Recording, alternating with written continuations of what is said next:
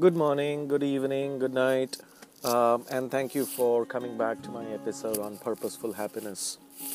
it's a bright, beautiful day here in Memphis, um, but it's very chilly. The sunlight is sort of deceptive, you know, it gives you the feeling that it's warm and it's cozy outside, but there is wind.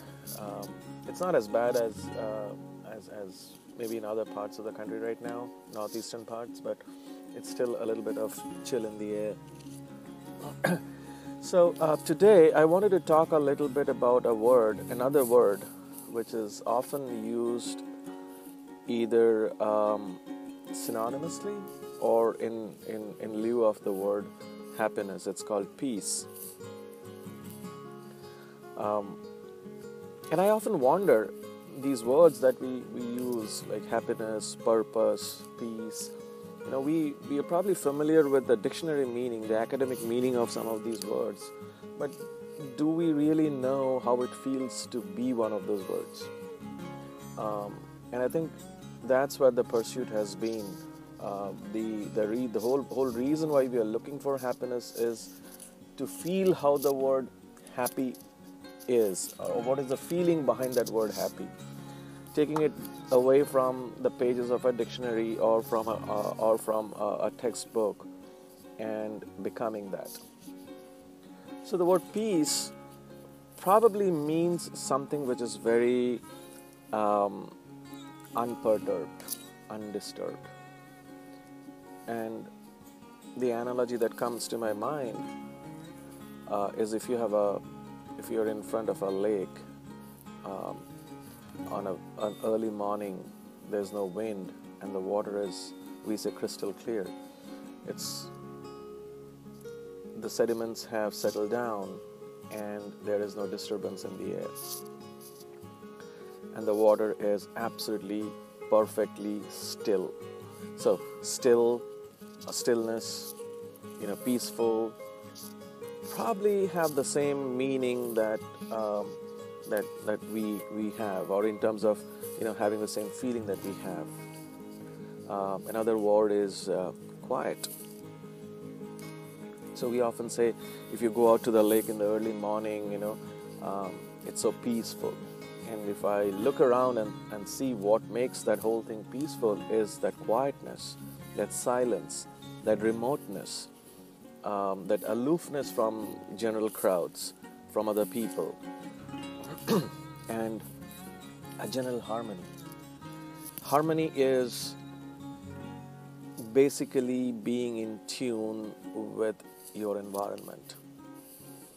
Um, so if I again, if I take an example, the, on that lake, um, it, it's harmonious because it's absolutely quiet and peaceful. If you drop a stone on that water, it's going to send out ripples. That is a disturbance that is noise, that is also um, moving the state from something which was peaceful to, to something that's not.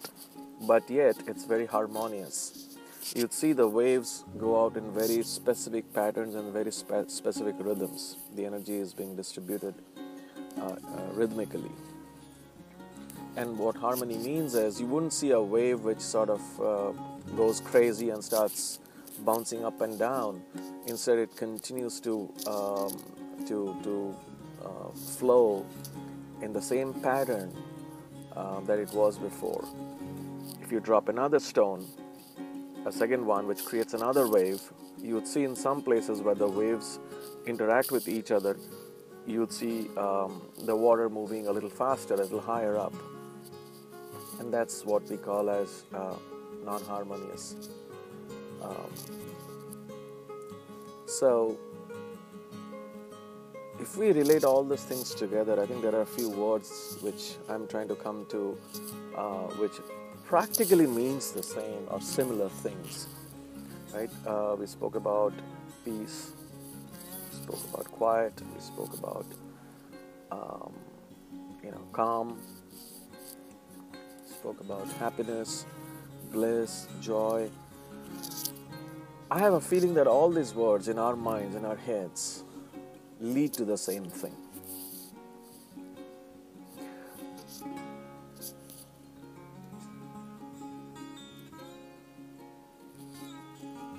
There is a, a new phrase that's been coined for the last couple of years by the yoga gurus, the commercial yoga gurus. We're trying to sell what yoga is. it's called inner engineering, inner peace. You've heard the word inner peace, inner engineering. Um, and all, the, all those things basically refer to be able to understand yourself, to be able to control your mind and body and probably spirit, to evoke that sort of a peace and quiet and be harmonious with things around you. It's the harmony around your environment that sort of settles you into a very happy, peaceful, blissful state. So the the art of happiness is to get to a state where I perceive my environments, where I perceive my surroundings, whether it's nature, whether it's people, whether it's community, whatever it is, and be in tune with it. Now, in tune with it does not necessarily mean uh, full agreement. It does not necessarily mean that uh, people are liking what you're saying, what you're doing, you're liking what you're doing, what you're not, but you don't do anything abrupt. It doesn't perturb you to an extent where you, you go crazy. Right? And eventually, what will happen is either we start pulling in people who are of the same amplitude and frequency or we influence people with our own amplitude and frequency to, to be able to create that environment around us which is harmonious in nature. And that's the whole process of inner engineering. Now, for us to get to that, we have to understand what we are and what our environment is. And if you remember what we said in the last episode, we started the process of creating of creating this difference between me and my environment so that I know what my environment is and I know what I am to a certain degree. More with practice, we'll have better ideas about who I am, and the environment will slowly start to obscure. And if you, um, uh, I'm sure you're familiar with some of the Buddhist articles and all, uh, I, I'd advise to be careful because these articles are not necessarily, they don't necessarily mean what it apparently sees, you see on the text, and that's a mistake that um, many of us make. Um, in the la- with the lack of a you know in, in the absence of a guru, we understand what we read. Uh, we understand the words or, or, the meaning of those words as they appear on the text. We often ignore or, or don't understand what it what it means behind the scene. What's the meaning behind uh, between the lines? That's what a guru does for us. So, uh, like I said in, in one of my episodes, or a few of them, that let's try to stay away from these sort of fake gurus or, or just reading and trying to and, and feeling that I understand now. I personally don't. if I read a book, uh, you know, I'll probably get some meaning out of it, and if I speak with my guru, he's going to give a completely different uh, meaning uh, uh, uh many times. So I've been I've been very careful about which book I read and what do I do um, after reading a book how do I get those things clarified so that I know that what I am understanding from the book is what the author meant when he or she wrote those things down. So a part of Buddhism is, um, you know, went into China called the Chan uh, School of Thoughts, and then moved to uh, Japan, um, and formally came to be known as Zen uh, Buddhism. Is basically a mechanism of postures. You know, how do you control your postures to be able to create that symphony and harmony? Um, in the e- Indian philosophy, you have this uh, whole process of yoga, which is the eight step process, and the third step is asana, which is the art of posture. Um, uh, it seems funny to me um, that people say, you know, I'm meditating. Meditation is the seventh step of an eight step process uh, in the yoga system, uh, Indian yoga system. The eighth step being you are merging with the infinite, which means you're gone. So um, we, we, we are more familiar with the physical aspects of yoga, which is asana, uh, sitting postures, and then some breathing techniques, which is pranayama, pranayama. And most of us are familiar with these two. But with these, are, the intent is that we are able to control our own rhythm, uh, the physical, mental uh, cycle, and the rhythm. Um, and then um, be able to manipulate that rhythm so that when we have a clear understanding of our environment, we can quickly bring ourselves to harmony. so, in the last discussion, we said uh, I took a drastic step and I had to make changes to my life. The first thing I did was to cut off uh, my phone. No calls.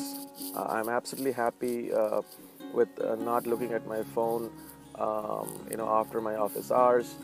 Um, I have uh, I've deleted all a large number of people who were in my address book who just text me or, or you know kind of uh, talk to me at a very odd hours, basically for some things they want. Um, you know whether it's a competitive advantage, whether it's uh, you know a professional advantage or whatever it is.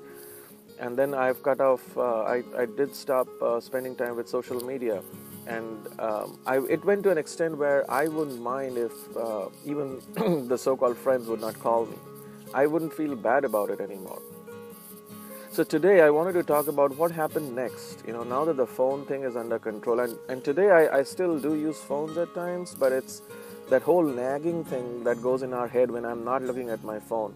The whole uh, uh, irritation that happens in my mind used to happen in my mind when my phone is not near me. I'm not holding it or I'm not looking at it every every few seconds. That is gone.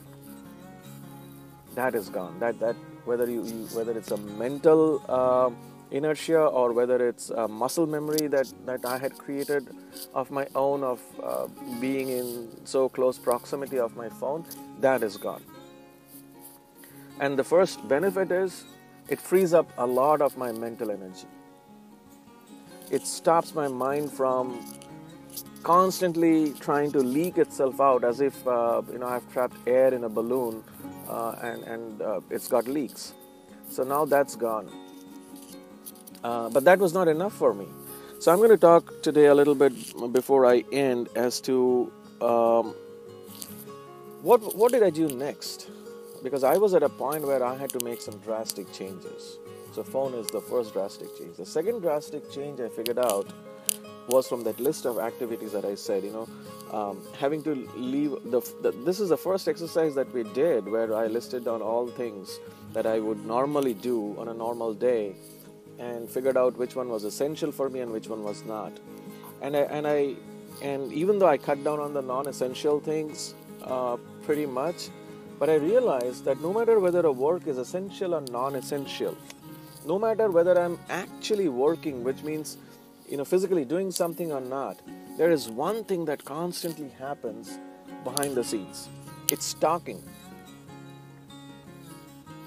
We love to talk. I love to talk. And as part of that talking, it happens on activities that are essential, it happens uh, on activities that are non essential, and it happens when I'm actually not physically doing something. It happens in my head. I talk in my head. And it's a continuous process of conversation. Me with me. So there's the things can't good things can't cannot come out of this. If I am trying to struggle, if I'm in my struggle to improve myself, then the other me that I'm talking to is equally in, in, a, in a bad situation. So, what can I possibly gain from somebody who's in an equally bad situation? Maybe sympathy, maybe some false encouragements of hope that yeah you're doing right. And that's a problem. That that is a problem. If you don't know how to swim you cannot help somebody who who's drowning. And you can give him all the courage that you want but that courage is is falsified there's no meat in those words and I realized that even when I'm sleeping, when I'm trying to go to bed, in my head, I'm constantly talking to myself. And that was my second challenge. I did not know how to stop talking. And I realized, uh, with the help of my of my teachers, that talking is predominantly because of a need to express. A need to express comes from the fact that I know something that you don't, or I have something that you would like, or I have I have something that I can one up myself on you if I express myself. Then there is another type of talking which is a dialogue. For example, um, you know I love reading physics. Um, not so much on the mathematical part, but general uh, physics. And I realize that when I talk to myself, um, sometimes in my head I am Einstein, and sometimes in my head I am uh, Oppenheimer. Um, and I get a lot of the things clarified um, when I talk in dialogues. And those are open dialogues, unlike the other conversations, the commercial, commercially motivated conversations, in which it is only to find uh, a better way out. So the second step, which I would suggest that you you all do if you are really serious about um, uh, of, of you know, getting to a, a, better state in your in your in your mind, is to identify the reasons or the amount of talking that we all do. Uh, it may not be possible for us to make this change all at once. It's going to have a backlash. Just like uh, you know if you have been a smoker all your life you cannot stop smoking all of a sudden. It's going to have a backlash physical backlash. Chemicals are all going to be going crazy in, a, in your in your in your bloodstream. Um, but if you can identify uh, areas where you can possibly uh, not feel the need to express yourself um, and and one of the things mental change that came about me is on this specific aspect of the need to express is to know that the other person knows as much or more than I do. The moment I have that feeling, I don't feel like talking and explaining myself again. I'd rather feel like, um, you know, kind of listening to the person. I don't always agree or accept, but let the person have, have their dialogue and then, um, you know, go on with it. And slowly and slowly and slowly, um, I've come to a state where I do talk uh, in very close groups, and very uh, with very close friends, but the talks are not uh, are directed in a different way. The talks are more meaningful to me now, and again with the idea that I'm no better than the other person. Um, the propensity to emphasize myself, the propensity to prove that I'm right, and very often more than that, you are wrong that's gone away, or slowly going away. I still am working through the issue of talking in my head. Um, it's not that bad. It's not harmful if it does not if it's not directed towards one upping yourself. It's not completely objectified to hurt somebody or to uh, make somebody feel bad. Um, the other benefit is no matter what you say or do, um, you, you, anytime we express ourselves, we are making ourselves vulnerable to be misinterpreted. So, with less talk, people can still misinterpret or misunderstand if they want to, but now you are giving them less of a chance to do that. So, the repercussions some repercussions we, we feel, some repercussions we don't feel, but they exist behind the scenes very subtle repercussions. That goes down as well, meaning negative energy stops coming in.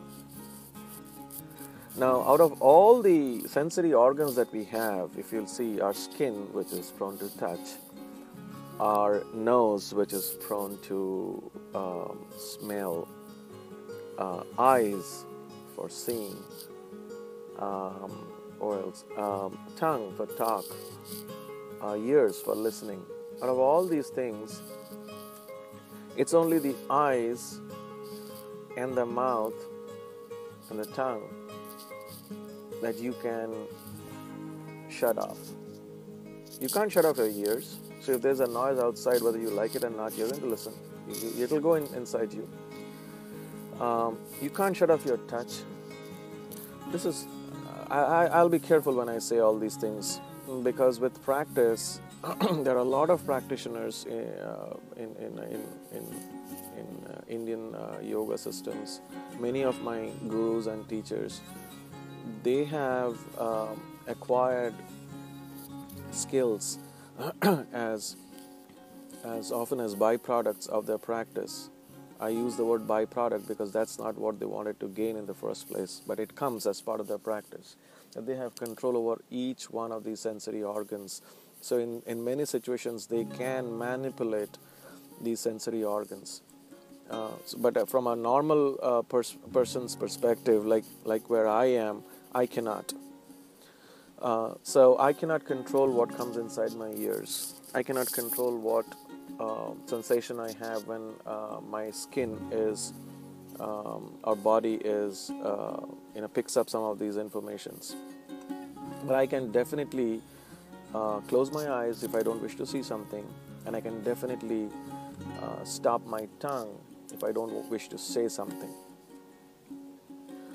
Um, but that doesn't stop me completely from either seeing or, or, or talking. Like I said, even if you close your eyes, your mind keeps on projecting um, imagery, which we call as either dreams or mental visions and all that stuff.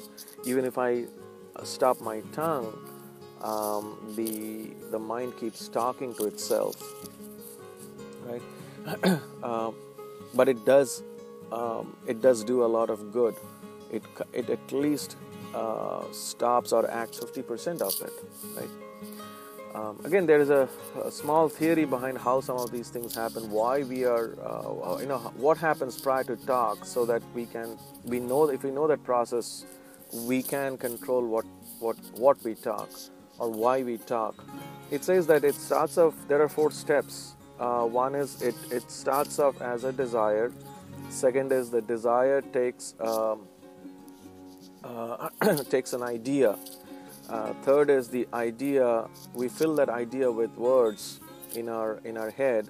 And fourth is the words take the form of uh, vocal uh, vibrations in our, in, our, in our throat and tongue and all that. So these are the four steps that lead um, to finally you know, expressing something vocally. So uh, we are working this thing backward because I don't have a clear understanding of my mind or how the mind works. I'm trying to work this thing backward so that one step at a time I can probably reach uh, the root, which is the desire. And for the practitioners, they actually they actually target the desire itself, and not having the desire in the first place would not lead us to talk anything as an outcome of that exercise. So I, today I'll leave you with this. Uh, you know uh, that, that generally, if I have to summarize, generally you know we use these few words, but they all are similar, or synonymous in nature peace, tranquil, calm, um, serenity, happiness, all these things are coming together. And uh, uh, a, large part of that has, has got to do with uh, us understanding ourselves a lot better, understanding our body and our mind a lot better, and how we exist in this entire web ecosystem of nature so that we can manipulate ourselves, we can modulate our activities uh, to be in harmony with nature. Again, harmony does not mean that uh, you know uh, I, everything that I think should happen is happening, or every experience that I'm having is something that uh, is delightful. Now, it's it's more than that. it's going beyond the perceptions of experience um, to understand the fundamental nature of the working environment around us. It's this complex web, this complex ecosystem of atoms and molecules that are, are taking the shape of humans, cats, dogs, animals, trees, plants, rain, uh, thunder, shower, sunshine, all that stuff. Uh, and, and harmony, there's a general set of harmony in, in, in this. Um, and the action that we have spoken about is to understand why we have the propensity to talk. And for myself, like I said, um, you know, having to move away from phones and social media, the next step was to look into this talking. This is one of the activities that I do immensely. Um, whether I'm physically engaged in some activity or not, whether I'm sitting or and irrespective of the time of day, whether I'm eating, whether I'm in a conference, uh, on a phone call, watching TV, reading a book, or even going to bed, this talking happens almost 24 by 7. It's like a 24 by 7 radio station. It's like an FM radio station. And how do I uh, how do I get to know that that that whole process, working mechanisms better, so that I know if I can so that I know how to control it and where to control it. Today it's happening automatically. I have no control over it, but it does have an impact on my existence. So this next step for me was fundamentally to look at this exercise, this aspect um, of activity, uh, which which is happening continuously. It's energy consuming and it consumes your mental and physical energy a lot. Um, and and start off with basically trying to consciously avoid conversations. Now, again, I don't wish this to be done in a very rude way. Like, if we don't have to be rude or we don't have to be inconsiderate to others, uh, but there are definitely, I'm sure, that in each one of our lives, in each one of our day to day life, there would be situations where we can avoid talking, where we can just not express ourselves through uh, a vocal conversation. It's not needed. Thank you for listening. Um, I hope this helps a little bit. If you have any questions, absolutely, you know, I, I have started to get questions uh, on my emails. Please do feel free to write. I'll try to answer as many questions as possible. Uh, but I'm hoping that you are getting some benefit out of this. You're trying to put some of these things in practice. Again, uh, I'd be very happy to see how it's working out. I'm also learning as I'm moving along, so um, I'm happy to assist. Uh, but I do need assistance as well. So if you need uh, to write back and, and, give me some of your thoughts, I'll really appreciate that. Um, enjoy the rest of your week. It's uh, Super Bowl day today. Um, I hope your favorite team wins, and I'll see you next week. Thank you.